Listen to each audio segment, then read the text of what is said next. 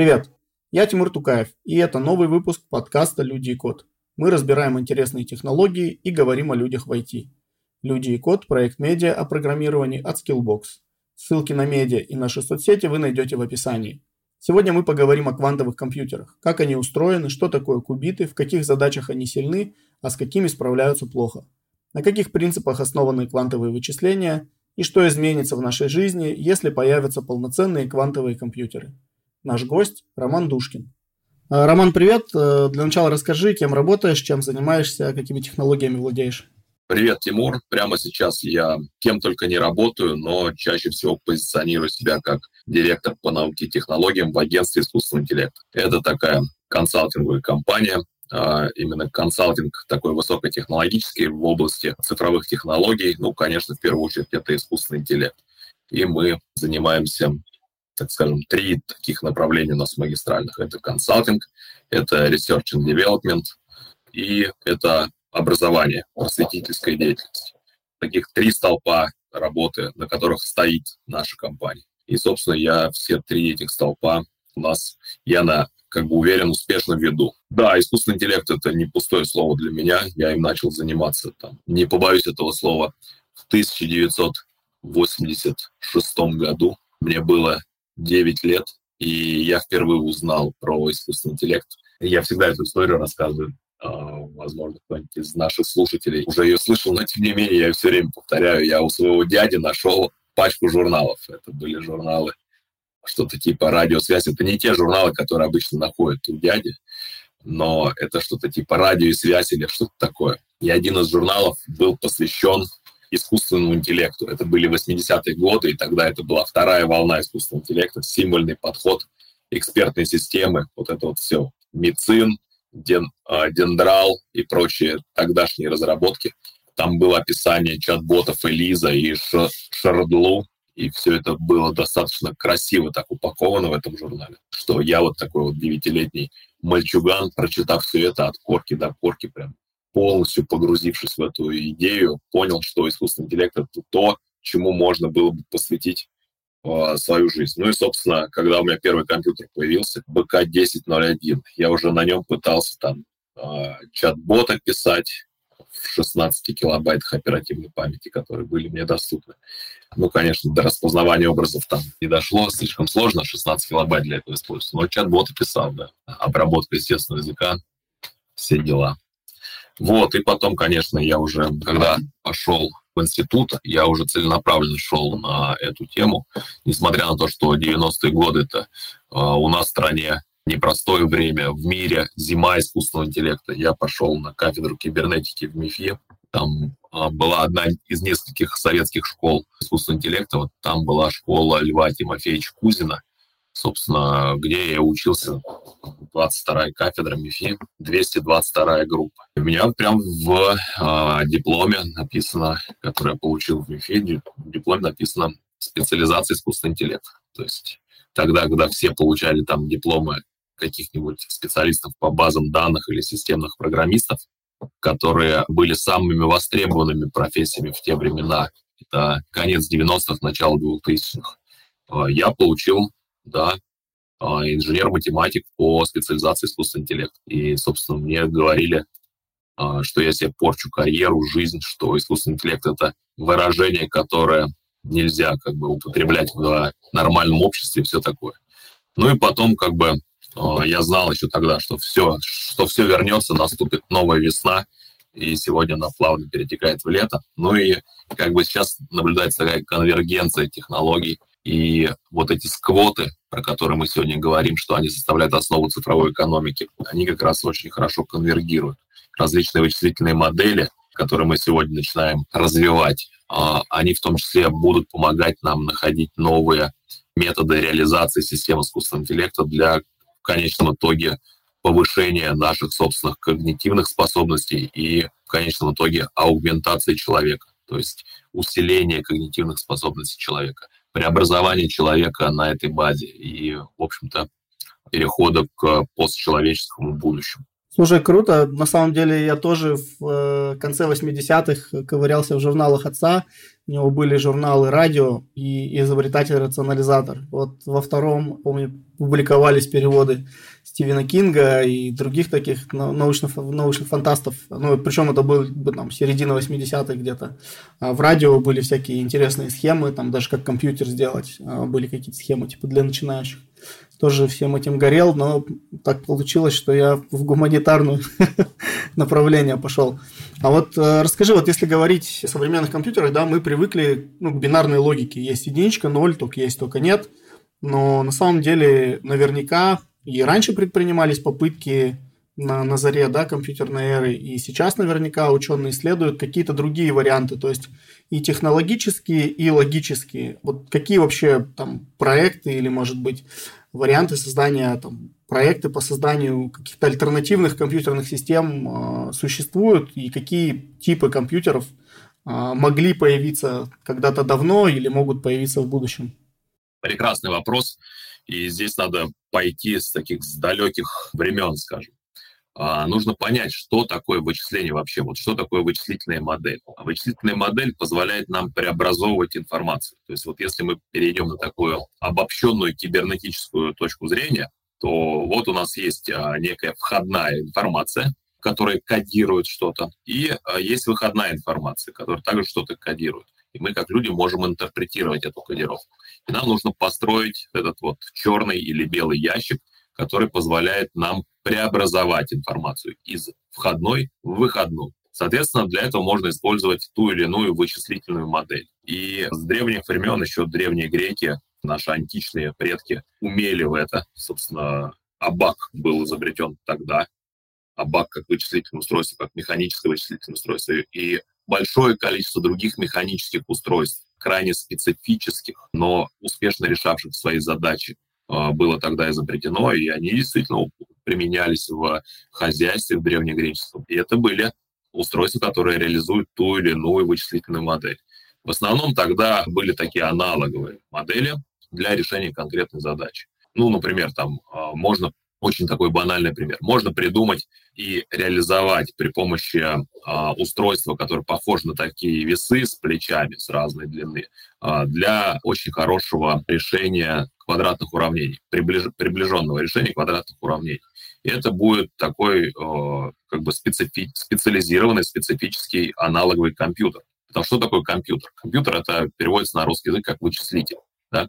Компьютер вычисляет. То есть мы при помощи вычислителя решаем вот эту задачу преобразования информации из входной в выходную. И каким будет этот вычислитель, необходимо решать, в общем-то, в каждом конкретном случае.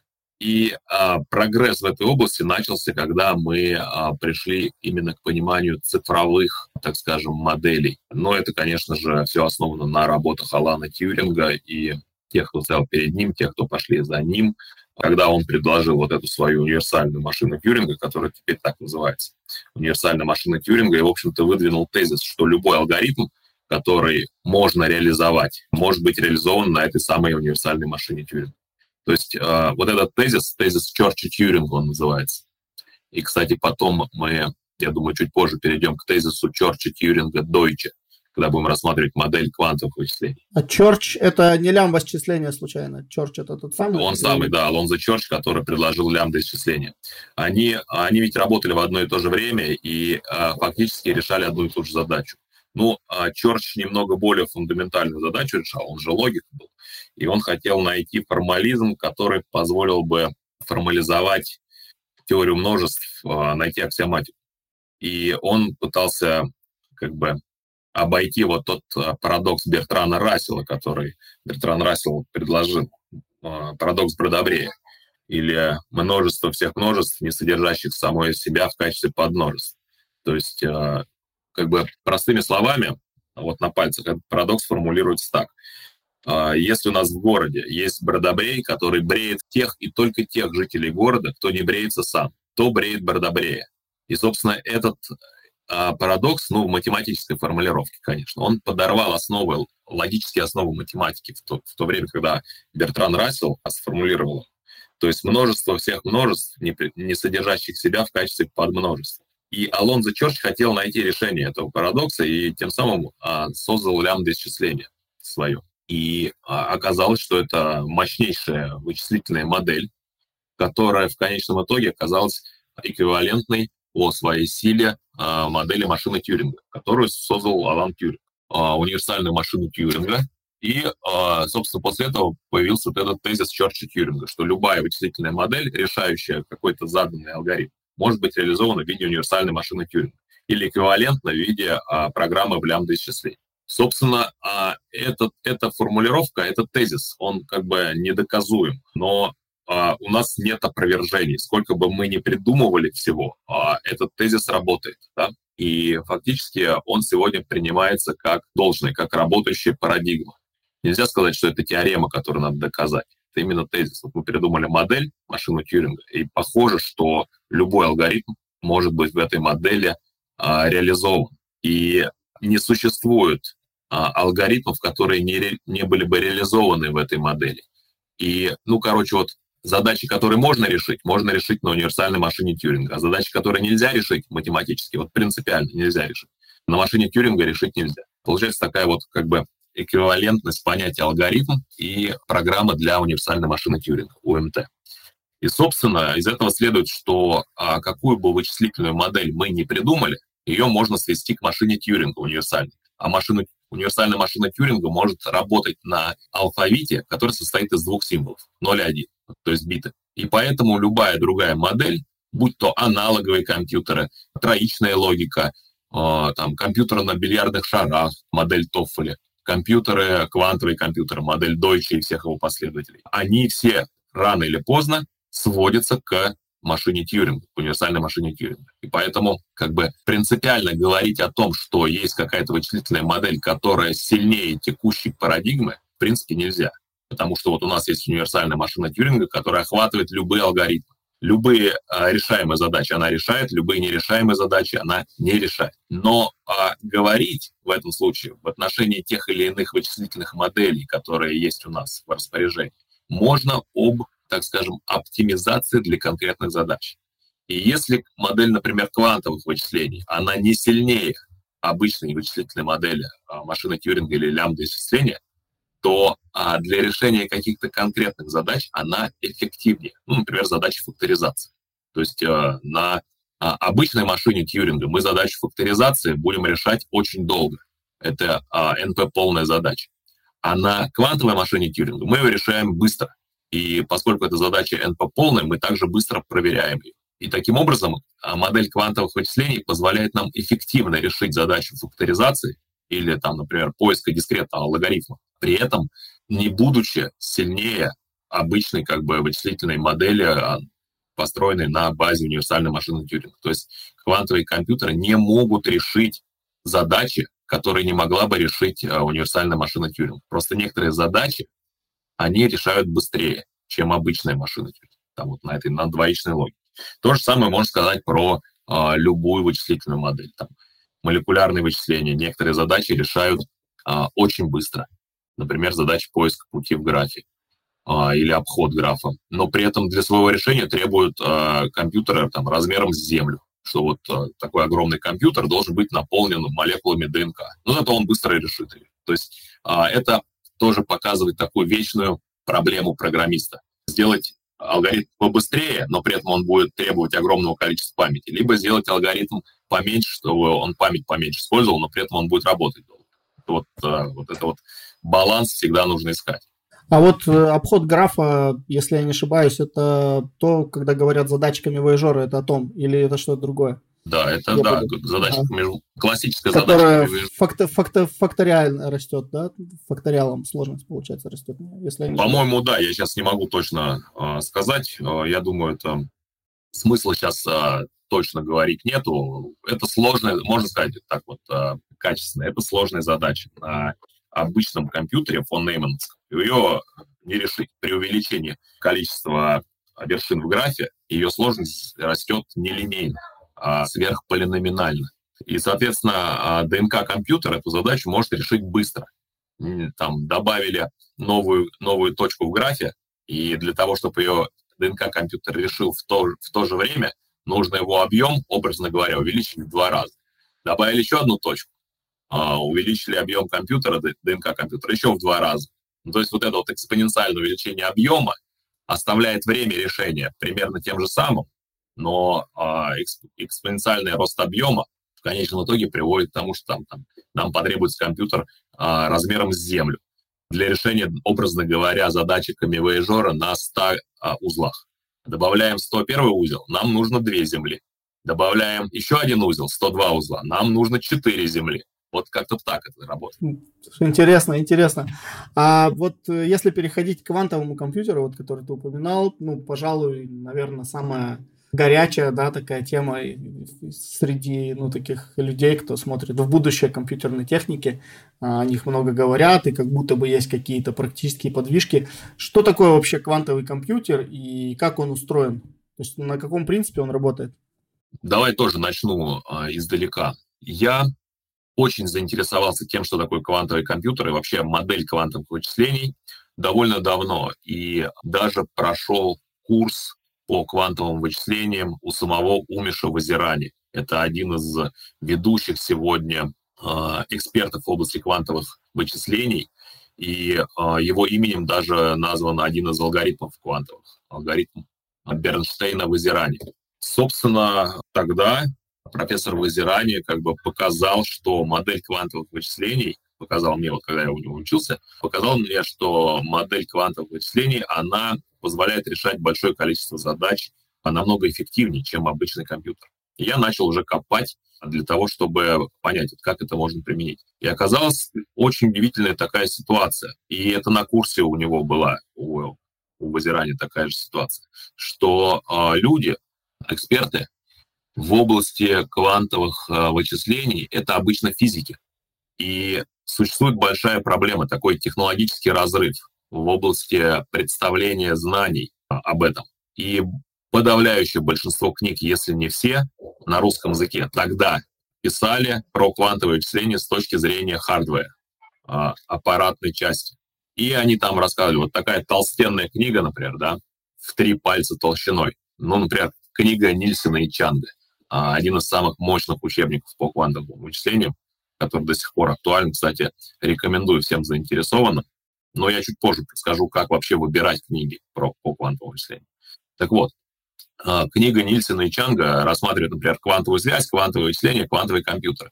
Так вот, квантовым вычислениям как таковым там э, посвящено довольно небольшое количество места. А вот квантовым компьютерам и как они устроены, посвящено довольно много э, объема, и там всякие такие ядерный магнитный резонанс, ионы в ловушках Пауля и прочая вот эта вот квантово-механическая магия, которая для человека, который хочет понять, что такое модель квантовых вычислений, звучит примерно как если бы мы программистов, вот учебник по программированию, вот обычному программированию, да, был наполнен на 90% а, а, информацией о том, как устроены транзисторы, как вот из транзисторов собирать а, схемы, как там ток проходит в этих транзисторах, PN-переход, NP-переход, вот что там происходит на квантовом уровне. И вот а, наши программисты бы вот это учили начинали бы с архитектуры ПК Таненбаума, условно, изучение. Да, да, да. То есть, возможно, это и правильно быть, было бы делать, но нам нужны быстрые кодеры, которые решают логические задачи, да? И а, вот этот вот технологический разрыв, который я обнаружил, по крайней мере на русском языке, привел меня к идее написать свою собственную книгу по квантовым вычислениям, которую бы написал программист для программистов. Собственно, так и получилась книга «Квантовое вычисление и функциональное программирование». Кстати, функциональное программирование — это еще одна вычислительная модель, в которой, собственно, я написал вот то, как выглядит модель квантовых вычислений с точки зрения программиста. Что, что кубит — это список комплексных чисел, что все квантовые вентили — это такие, так скажем, функции, которые преобразуют вот этот список квантовых комплексных чисел и так далее. То есть абстрагируясь от физической природы явления, а, мы рассматриваем только логическую сторону вопроса, логическую сторону этой модели. И оказывается, что квантовые вычисления а, могут быть независимо запущены на а, вычислители любой природы, компьютере любой природы, если на то, как бы, ну, если технологическая зрелость дойдет к тому, что вот у нас будет вычислитель этой произвольной природы, который дает определенное количество кубитов, переплетенных друг с другом. Что значит переплетенные кубиты? Кубит — это квантовая система, которая может находиться в двух состояниях различимых, как бит. Что такое бит? Это два различимых состояния. Мы подкидываем монетку, и у нас она может упасть двумя исходами. Орел или решка. Соответственно, это и есть такое самое банальное представление бита. Когда мы подкидываем а, монетку два раза, мы фактически а, берем два бита, и эти два бита определяют четыре различных исхода. Орел-орел, орел-решка, решка-орел, решка-решка.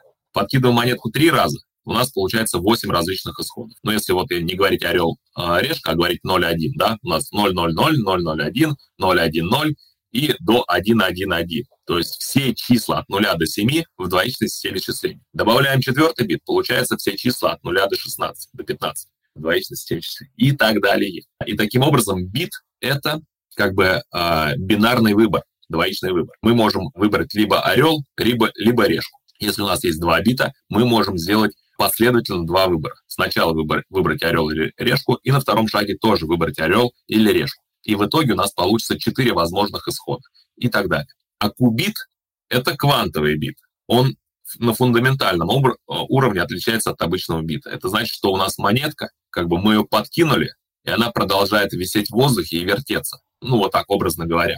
И мы не знаем, в каком состоянии конкретно она находится. Она находится одновременно в состоянии и орел, и решка. И только как бы схватив монетку и положив ее на руку, да, вот так, и открыв ее, мы сможем увидеть, в каком состоянии конкретно она находится. Орел или решка. Это мы произвели измерение. А пока мы измерения не произвели, монетка у нас висит в воздухе и крутится. И одновременно находится и в состоянии орел, и в состоянии решка. Как бы это специфика квантового бита.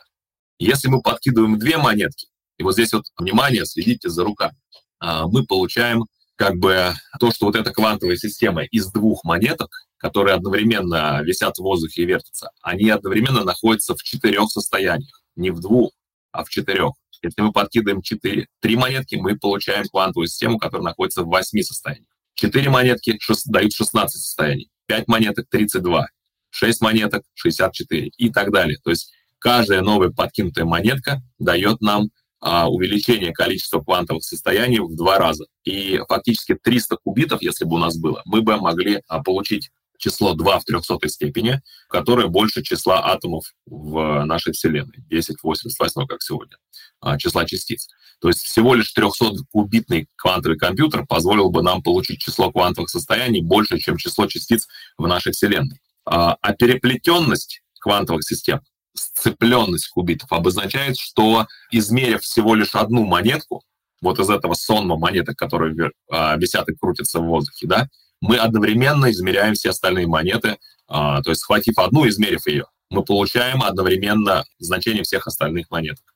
Это значит, что они сцеплены. И а, вот это вот явление квантовой сцепленности или квантовой запутанности, оно очень важно для некоторых квантовых алгоритмов. Вот, и о чем я хотел сказать. То есть вот, когда мы имеем именно квантовые биты или кубиты, мы можем закодировать в них произвольное число входных данных для нашей вычислительной модели, которые квантовая система будет принимать одновременно. Вот как я сказал, да, пока монетка крутится в воздухе, пока мы ее не измерили, она находится одновременно в состоянии и орел, и решка. Две монетки находятся одновременно в четырех состояниях и так далее. И теперь представим себе нашу, вот возвращаемся к нашей обычной кибернетической вычислительной модели. У нас есть а, вычислительный ящик, в него подается вход, и в него подается выход. И у него на выходе есть, ну, выход, да. И если мы рассматриваем а, а, обычный компьютер, обычный компьютер, мы делаем что? Мы на вход подаем какое-то значение, считываем на выходе значение, да. И тем самым как бы для того, чтобы перебрать все значения, мы должны последовательно подать на вход все значения. Допустим, у нас есть 32 значения, которые мы должны проверить, да, 32 круглое число. И вот мы должны 32 раза запустить наш вычислитель, передав сначала нулевое значение, потом первое, второе, третье и так далее до 31 значения. Вот 32 значения мы передали, э, считали результаты, посмотрели, что происходит. Как работает квантовая модель вычислений? Поскольку кубиты находятся одновременно э, во всех состояниях, которые у нас есть, мы берем 5 кубитов, 2 в пятой степени как раз 32, переплетаем их, вводим в равновероятное состояние, орел-решка, то есть вот они крутятся так, да, и подаем на вход квантовому вычислителю. То есть мы за один раз подали на вход квантовому вычислителю все 32 возможных варианта. Квантовый вычислитель там у себя что-то про прокрутил, выдал на выходе так, такие же переплетенные кубиты, которые неизвестно в каком состоянии находятся. И вот квантовые алгоритмы, многие квантовые алгоритмы основаны на том а, как бы понимании, что вот после того, как квантовый алгоритм прокрутит в себе вот эти кубиты, которые одновременно находятся во всех возможных а, состояниях, то есть одновременно содержит в себе все значения, да, то после того, как а, квантовый алгоритм их прокрутит, на выходе у него появляется какое-то определенное значение. Или, так скажем, вероятность получения этого значения при измерении несравнимо выше, чем вероятность получения неправильного значения. И мы можем, а, там, запустив этот алгоритм 10 раз, получив там, допустим, 9 а, одинаковых значений из 10, а 10 получив какое-то другое, мы, конечно, все равно будем иметь исчезающую малую вероятность, что вот эти 9 значений неправильные, но как бы вероятность, приближающаяся к единице, говорит о том, что вот это вот 10, а, 9 значений из 10, которые мы получили одинаковые, является правильным решением задачи. Но мы даже этого можем не делать так, потому что чаще всего квантовая модель вычислений позволяет эффективно решать NP-полные задачи. Что значит NP-полные? Это значит, что решить ее сложно, а проверить результат легко. Ну вот, например, разложение на простые множители большого числа. Да? Решить невозможно. Алгоритмов нет на текущий момент. Алгоритмов, которые работают на обычной архитектуре компьютера. Да? Но если мы получим два числа, проверить, что а, эти два числа правильные или неправильные, мы можем очень легко. Мы их перемножим и сравниваем с результатом. Это банально. Вот. И есть, значит, квантовый алгоритм Deutsche, который вероятностный. Он с какой-то вероятностью быстро дает нам два числа. И для того, чтобы проверить, а, те это числа или нет, нам не нужно этот алгоритм Deutsche запускать десяток раз и потом выбирать те значения, которые выпали большее число раз. Да? Мы его один раз запустим, получаем эти два числа, перемножаем их, получаем результат. Если результат не совпадает с нашим первоначальным запросом, мы откидываем, запускаем алгоритм Deutsche второй раз. А если подходит, все, мы нашли, мы решили задачу. И таким образом, как бы квантовая модель вычисления оказывается очень удобной для а, решения вот некоторых таких задач. В частности, вот, как я сказал, факторизация чисел. И а, при наличии квантового компьютера вся современная криптография пойдет по, по миру, так скажем, потому что а, ну, большее число а, алгоритмов криптографических современных, они пока квантово неустойчивы. Как бы а, сегодня уже появились алгоритмы, так скажем, которые начали разрабатываться с заделом на то, что рано или поздно многокубитный квантовый компьютер будет получен, и вся современная криптография будет скомпрометирована, потому что можно будет очень быстро посчитать, разложить э, большие числа на множители или посчитать дискретный логарифм в конечном поле, и, э, и все собственно, разрабатываются методы квант, а, устойчивые к квантовым алгоритмам. Такие методы есть. Математика — прекрасная наука, которая позволяет сделать практически все. Так что постепенно мы будем э, видеть переход к квантово-устойчивой криптографии. Так что, я думаю, пока научные коллективы работают над методами создания железных квантовых компьютеров, э, математики найдут методы и постепенно переведут всех на квантово-устойчивую криптографию. Так что тут не, можно не беспокоиться. А вот такой вопрос, если возвращаться чуть назад. Э, вот у нас есть кубит, он сразу в двух состояниях. Он постоянно вращается. В какой-то момент мы его хлоп и замеряем его состояние. И здесь, ну, у меня вот два вопроса в связи с этим возникают. Первое, есть ли какое-то, ну, скажем так, ну, условно, физически, да, можно ли как-то заземлить единицу и ноль, вот как э, в обычной кибернетике, только есть, только нет, да, а, что здесь единица и ноль, например, вот в квантовых вычислениях. И второй момент, если он вот так вот постоянно хаотично вращается, то можно ли в нем хранить данные какие-то, и можем ли мы быть уверены, что вот в момент вот этой остановки, или как быть уверенным, что в момент этой остановки он показывает какой-то результат, а не случайные данные. Вот, вот эти вопросы возникают, как у дилетанта. Очень важные вопросы. А, с кибернетической точки зрения они прямо а, в точку, можно сказать. А, чем можно представлять на квантовом уровне единицу, единицу ноль? любые два квантовых состояния ортогональные друг другу, то есть несводимые друг к другу, можно использовать для этого. Ну, в качестве примера, например, если мы используем в качестве кубитов фотоны, то там вертикальная поляризация фотона и горизонтальная поляризация фотона, они как раз а, могут представлять как а, единицу и ноль. Или там диагональный базис поляризации фотона, то есть а, диагональ справа налево или диагональ слева направо. Тоже могут быть а, 1 и 0 как кубиты. Кстати, вот на разнице этих базисов а, основаны многие протоколы квантового распределения ключей, например, протокол BB84. Тут очень много можно придумать всякой э, всячины. Но это получается то, что при проектировании компьютера выбирается, да? Например, да, мы да. будем делать квантовый компьютер вот на таких ортогональных состояниях. И оно как Да, ну, например, там, вот э, очень перспективные, например, вычислители на базе холодных ионов в ловушках Пауля. Там ортогональными состояниями, по-моему, являются какие-то два выбранных энергетических состояния атома. То есть вот атомы рубидия охлаждают в ловушку Пауля, а, помещают и вот что-то там с ними делают. По-моему, так. Я вот, а, честно говоря, я, я именно программист. Я не вдаюсь в то, как, в то, как работают транзисторы. Мне не то, чтобы это не интересно. От меня это довольно далеко. То есть логику работы я расскажу легко. То, как ее реализовать, это уже другой вопрос. Это... Ну, это уже наука какая-то хардкорная. Да вот тут и оно, что это не хардкорная наука, это инженерия. То есть э, вот э, инженеры возьмут и сделают. И честь им и хвала, мы с удовольствием потом а с ними будем решать задачи. То есть вот это именно очень прикладная научная задача, как это реализовать. А потом, соответственно, мы на этом будем, на этой реализованной аппаратной части, базе, мы будем э, реализовывать логику. И, собственно, с логической точки зрения, как именно там внизу устроена убиты, на, какой вот, э, на каком физическом явлении, в общем-то, значения вообще не имеет. Потому что на логическом уровне мы оперируем кубитами 0 и 1 в сцепленном состоянии, в квантовой суперпозиции. Обычно там для большинства квантовых алгоритмов э, квантовая суперпозиция э, создается в равновероятностных состояниях. То есть вот монетка крутится таким образом, если вот к той же самой метафоре возвращаться, да, что вероятность получения и орла, и решки одинаковая, равна 1 вторая. Но для некоторых алгоритмов э, нам требуются другие распределения вероятности. Например, кубит может быть построен в состояние, когда он с вероятностью, допустим, 1 четвертая выдает 0, а 3 четвертых выдает единицу. Это тоже возможно. То есть э, в этом заключается именно суть квантовой суперпозиции. Суперпозиция — это когда у нас вот есть два ортогональных э, базовых состояния, например, 0 и 1, и они сложены друг с другом с комплексными коэффициентами. Комплексные коэффициенты подобраны таким образом, чтобы сумма квадратов их модулей равнялась единице.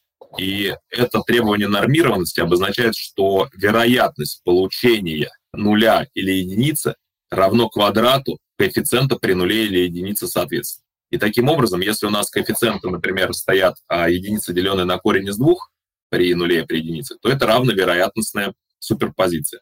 То есть мы с вероятностью 1 вторая. Но если мы единицу, деленную на корень из двух, возведем в квадрат, мы получим 1 вторую. С вероятностью 1 вторая мы получим или 0, или единицу. Если же у нас, например, будет при нуле, например, будет стоять коэффициент 1 вторая, а при единице будет стоять коэффициент корень из 3, деленный на 2, то Соответственно, мы получаем вероят, а, вероятности 1 четвертая для получения нуля и 3 четвертых для получения единицы. То есть просто возводим эти коэффициенты в квадрат.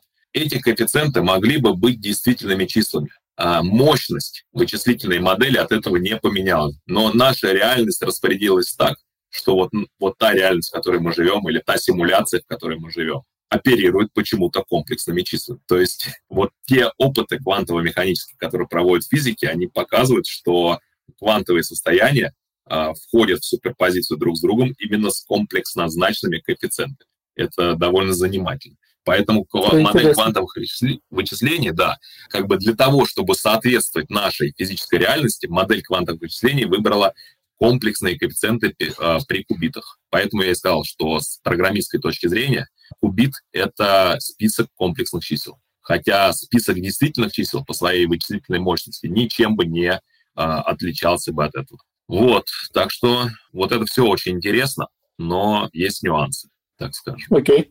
И как получается, мы можем контролировать, что останавливаем кубит в тот момент, когда он в правильном положении будет находиться? Да, действительно, второй вопрос. Это вопрос, касающийся квантового, квантовой коррекции ошибок. А, кубиты — это, ну, на физическом уровне, кубиты — это очень-очень а, нежные системы. Любое нейтрино, залетевшее из космоса, попавшее в ловушку Паули, может нарушить когерентность, как это называется. Когерентное состояние того иона, который в ловушке Паули находится. Поэтому сегодня те компьютеры квантовые, с которыми мы ведем эксперименты, они э, такие очень сложные системы в глубокой заморозке, температура примерно около абсолютного нуля, ограниченные от всего окружающего мира а, толстыми стенами, чтобы ничего их не, не побеспокоило. Потому что любое вот это вот, э, любое нарушение когерентности ведет к неправильному результату. И алгоритм, в общем-то, нарушается. Ну, как я сказал, мы можем проверять а, очень дешево проверять с вычислительной точки зрения результаты алгоритмов работы, поэтому а, в случае необходимости можем запустить еще раз, да. Но также есть так называемая квантовая коррекция ошибки, когда одному логическому кубиту соответствуют три физических кубита, находящихся в а, переплетенном состоянии. И э, существует прям целый математический аппарат, готовый, полностью проработанный, который показывает, что вот три физических кубита, переплетенных друг с другом, очень точно отражают логический кубит один. И если там хотя бы как бы в один кубит внесли э, нарушение, ну там вот, образно говоря, нейтрино залетело и перевернул кубит, да, и мы не можем быть уверены в его текущем состоянии, то э, мы можем специальными математическими формулами все равно понять, какой правильный логический, какое правильное значение логического кубита. И вот это, кстати, э, сейчас я нашим слушателям скажу тайну Полишинеля, секрет Полишинеля. Когда там всякие компании говорят, мы сделали квантовый компьютер на 51 кубит, какие же мы молодцы. Сразу же нужно думать, а какой кубит, э, про какой кубит идет речь, про физический или про логический. Если про физический, то, скорее всего, речь идет именно о вот этих вот физических э, штуковинах, которые очень нежные и которые нужно группировать по три штуки, чтобы заниматься квантовой коррекцией ошибок. То есть фактически 2 в 17, да, будет тогда? Да, если 51 поделить на 3, 17 кубитов. Но проблема в том, что математический аппарат для того, чтобы переплетать кубиты, которые уже переплетены для коррекции ошибок, он еще не развит. И как переплетаются логические кубиты, состоящие из трех физических кубитов, а для э, реализации квантовых алгоритмов нужны именно переплетенные кубиты, это вопрос открытый.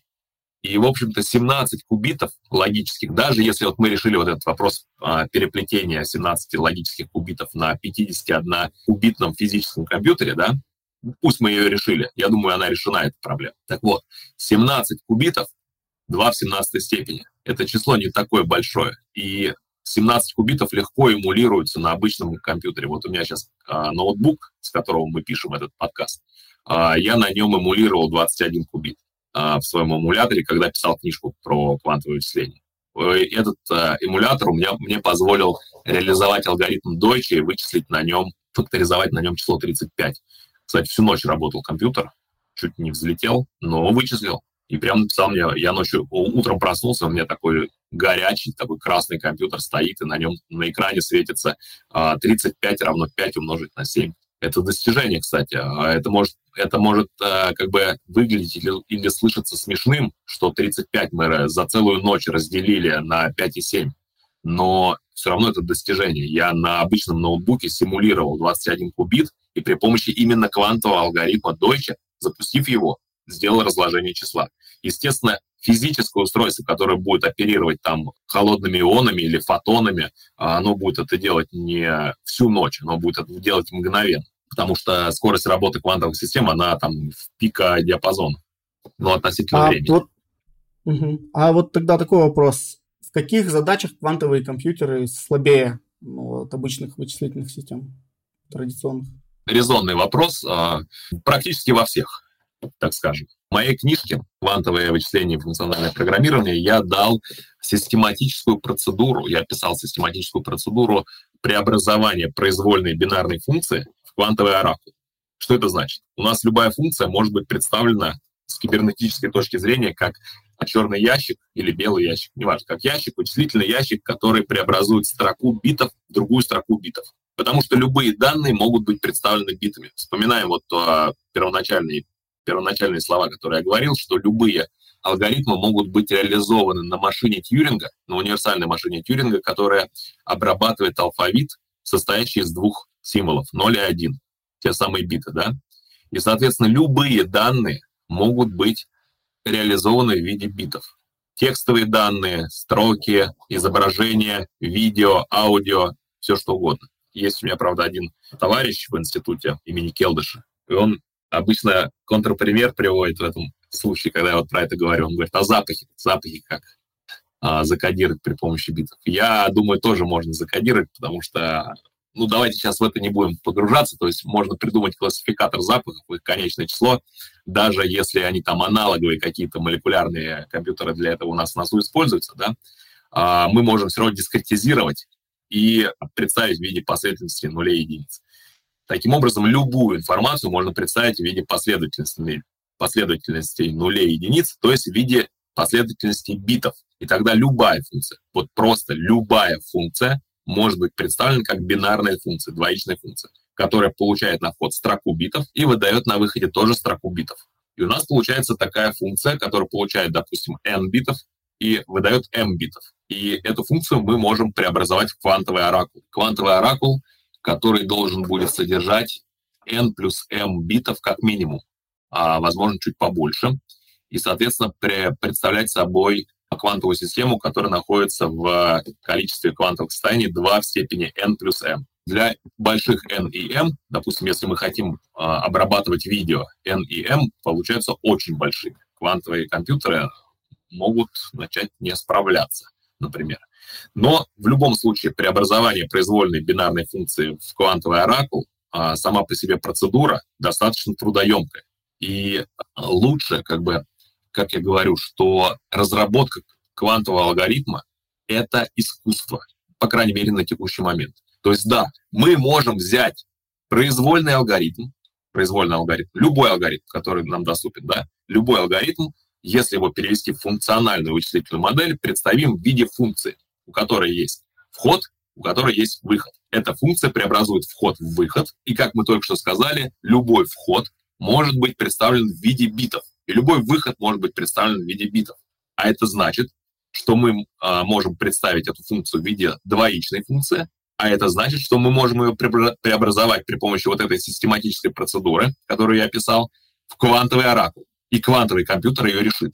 То есть на квантовом компьютере можно решить любую задачу, которую можно решить при помощи универсальной машины Тьюринга. Но а, потребует он для этого огромного количества кубитов. Он ее быстро решит, кстати быстро решит, но потребует огромного количества кубитов. Поэтому разработка квантовых алгоритмов сегодня это скорее искусство. И вот э, все эти люди, там, Дойч, Йожа, Шор, Вазирани, Бернштейн, Саймон, которые нашли те или иные алгоритмы, которые сегодня называются их именами, они использовали э, именно такое прозрение ученого, э, вспышку озарения для того, чтобы придумать вот этот алгоритм. Или там, вот, например, алгоритм Гровера есть такой алгоритм Гровера, который позволяет быстро найти какую-то запись в базе данных. Вот очень, кстати, прикладная задача, да? Если у нас есть очень. огромная база данных, э, что такое база данных? Просто некое множество записей то для того, чтобы она не отсортирована, не отсортирована, то есть никакие алгоритмы сортировки на ней не проведены, искать там методом дихотомии невозможно. Мы можем только методом тупого перебора проверили первую запись, вторую запись, третью запись и так далее до конца. Так вот, а чтобы нам найти заданную запись при помощи э, вот этого тупого перебора, нам нужно n, итер, n, n деленный пополам итераций, а в среднем, где n количество записей в базе. Да? А алгоритм Гровера дает э, нам корень из n. То есть корень из n это намного меньше, чем n квадрат.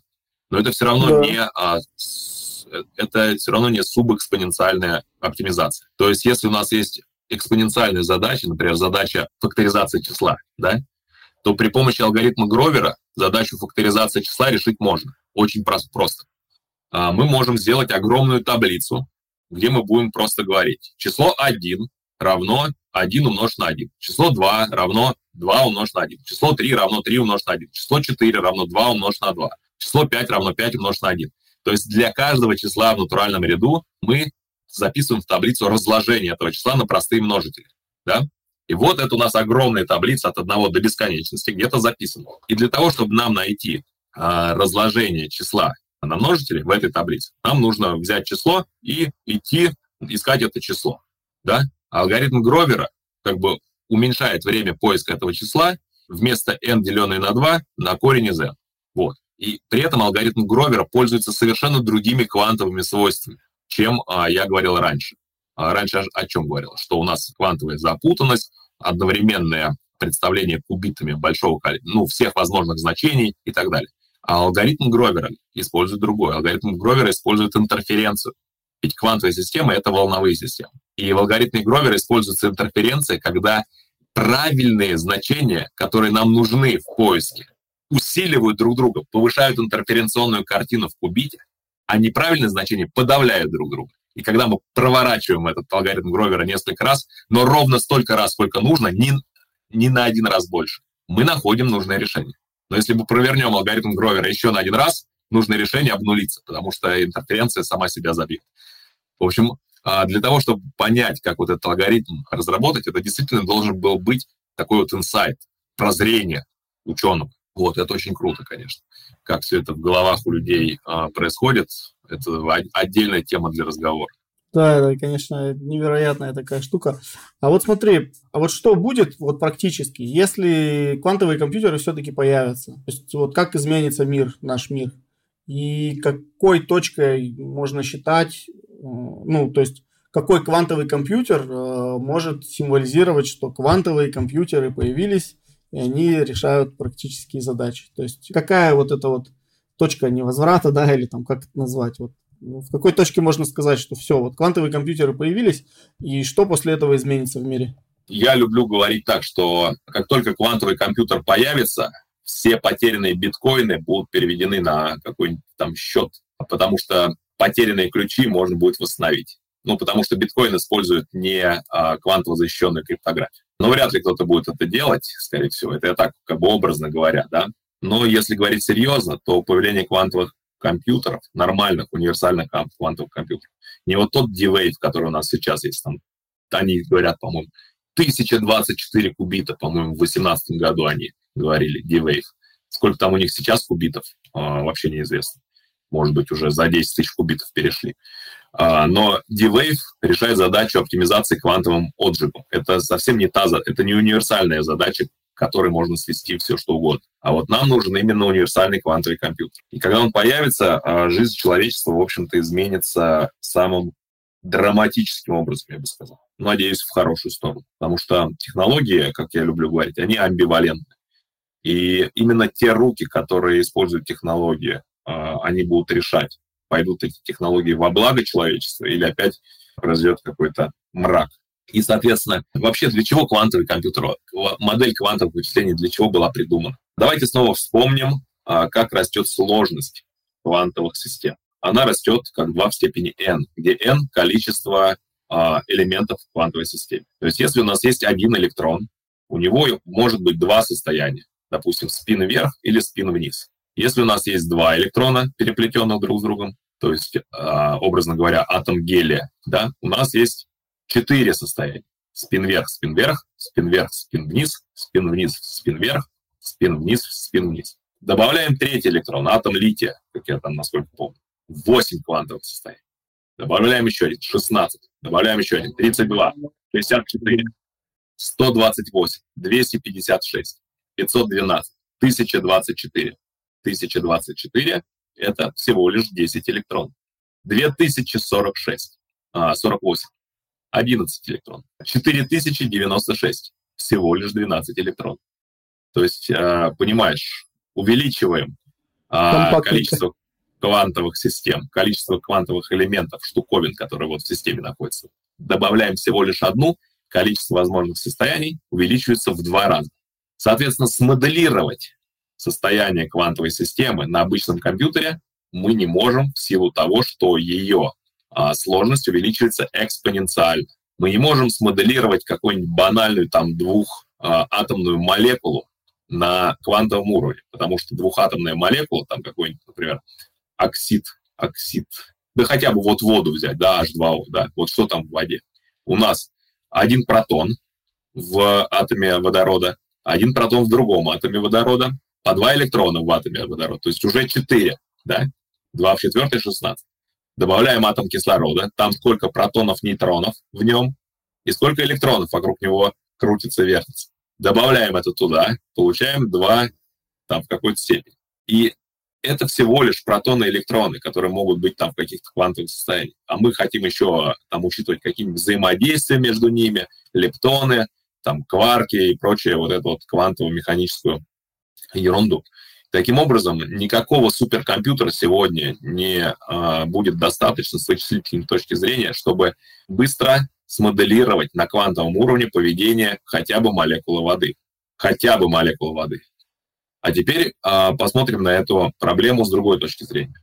Например, биомолекулярные технологии.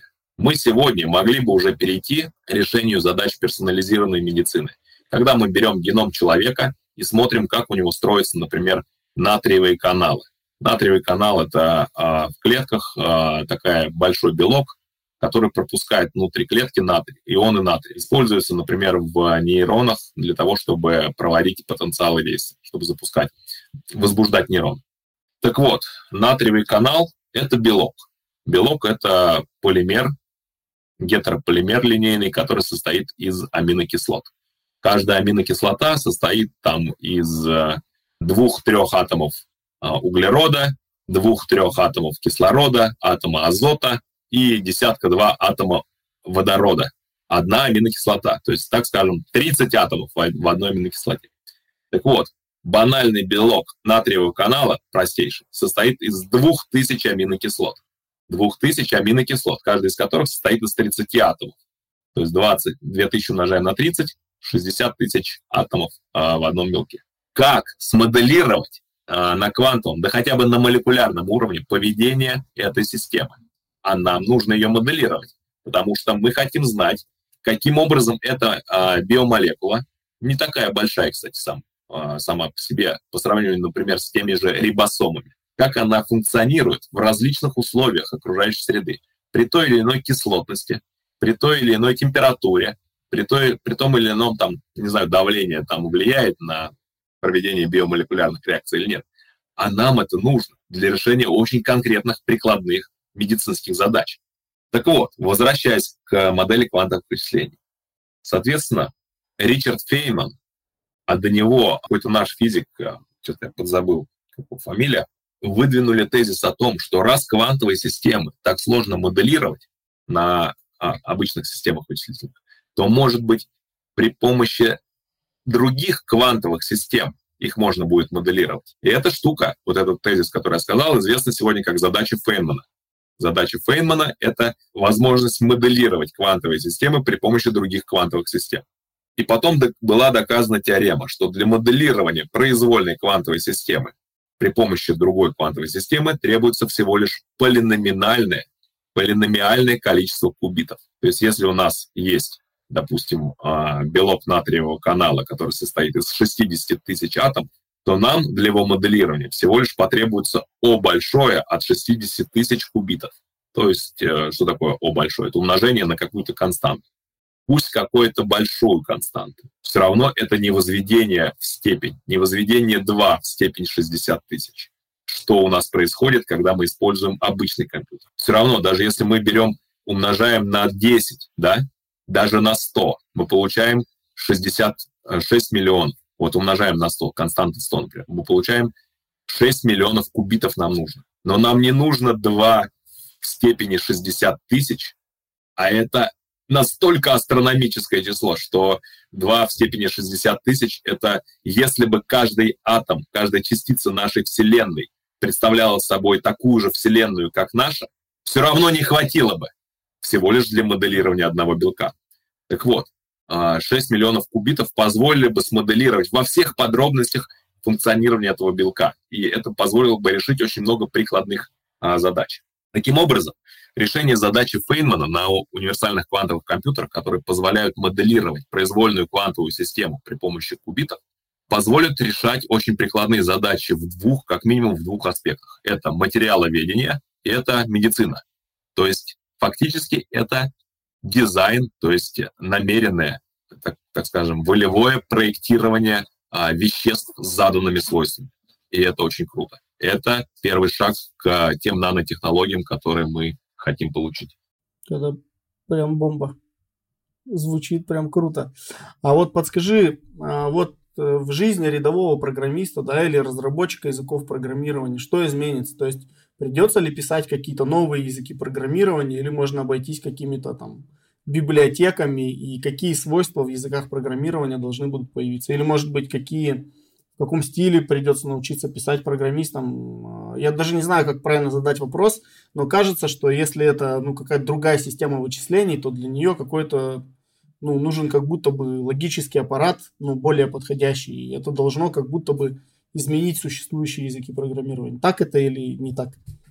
Это абсолютно так. Это слом текущей парадигмы мышления программистов, несомненно. Но разрабатывать новые языки не придется, потому что они уже разработаны. У Microsoft есть программ... А, язык программирования Q-Sharp, ну, как аналогия F-Sharp, но только Q-Sharp. На Haskell написан аддон, а, который называется Quipper. По-моему, у IBM есть язык, который называется QASM, который, который, кстати, выложен в э, онлайн, и любой программист может прямо сегодня пощупать э, квантовый компьютер IBM, который доступен. Научиться быстро программировать там на том же QASM достаточно легко.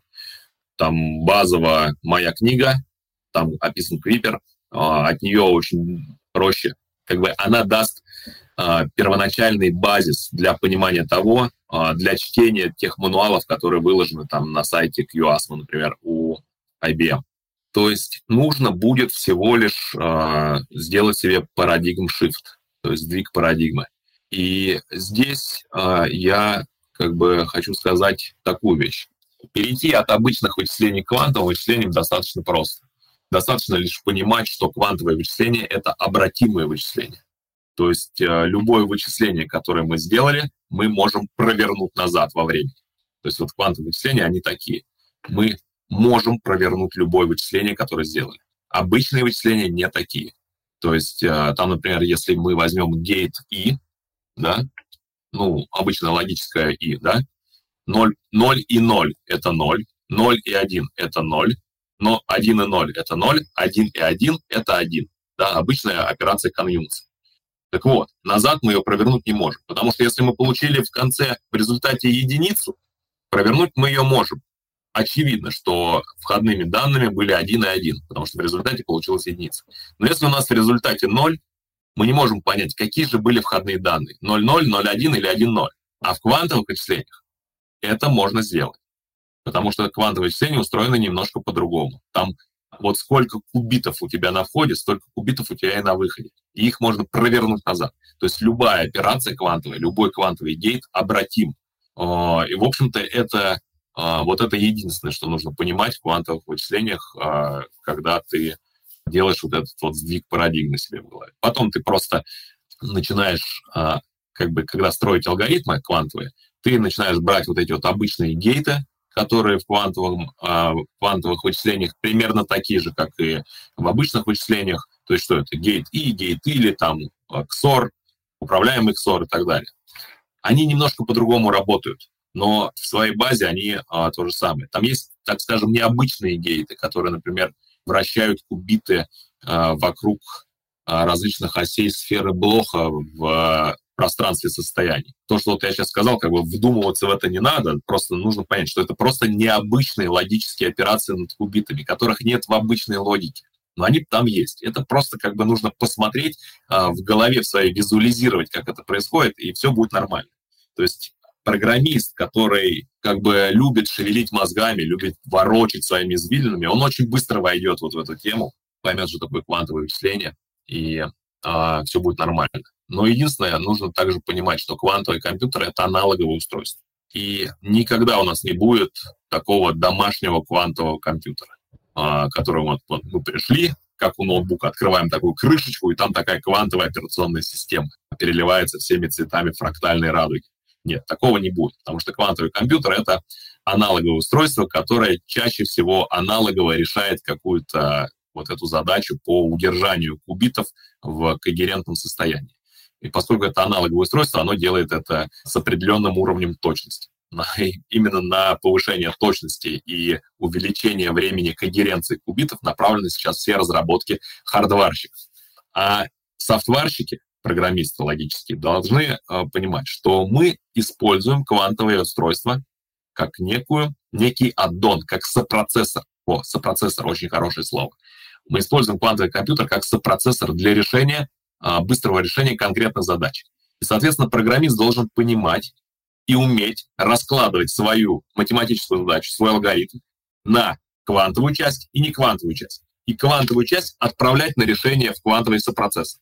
Потом получать оттуда результаты и использовать в своей неквантовой части. То есть фактически а, работа программиста будущего, когда мы получим квантовый компьютер, будет заключаться именно в том, чтобы написать программу для обычного а, цифрового компьютера, на обычной логике бинарной и вызывать для ее работы квантовые процедуры для решения конкретных задач. И в голове у программиста должен быть список тех задач, которые можно оп- оптимальней, более эффективно решить на квантовом сопроцессоре. Вот примерно так.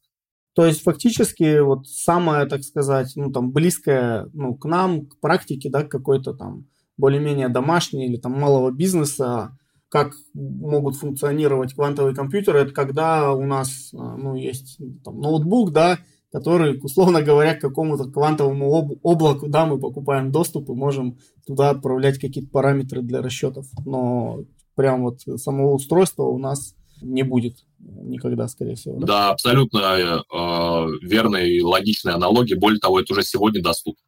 То есть вот те квантовые компьютеры, которые компании типа IBM выкладывают э, в общий доступ в сети, э, ими можно уже сейчас пользоваться. Я не знаю, там API есть программный или нет, э, или это нужно регистрироваться, там вот заходить, программы писать квантовые на QAS. Но это возможно уже сегодня.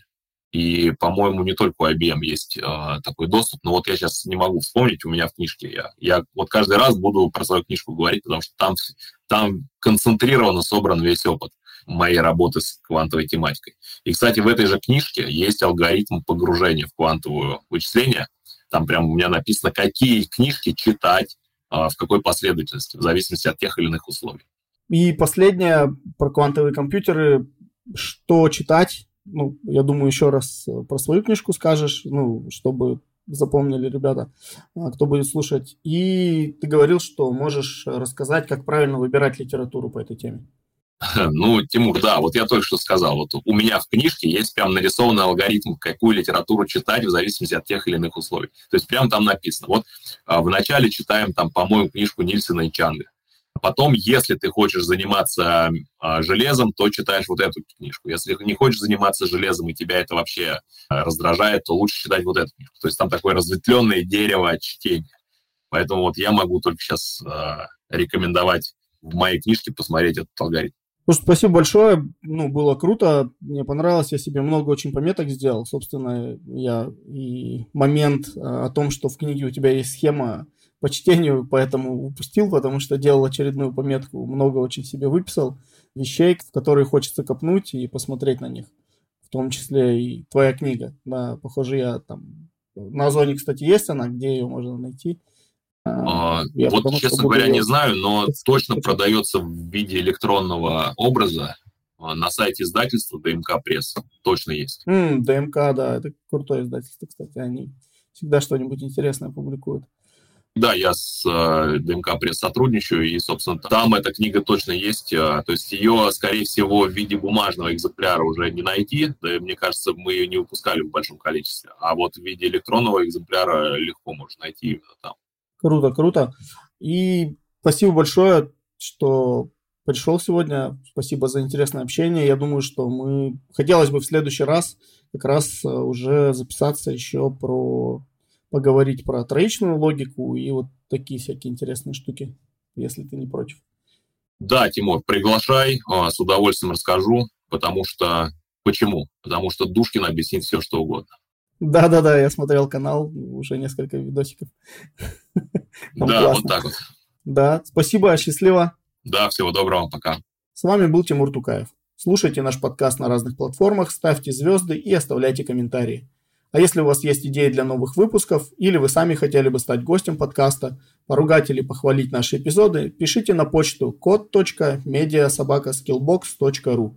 Она есть в описании. Хорошей недели. Пока.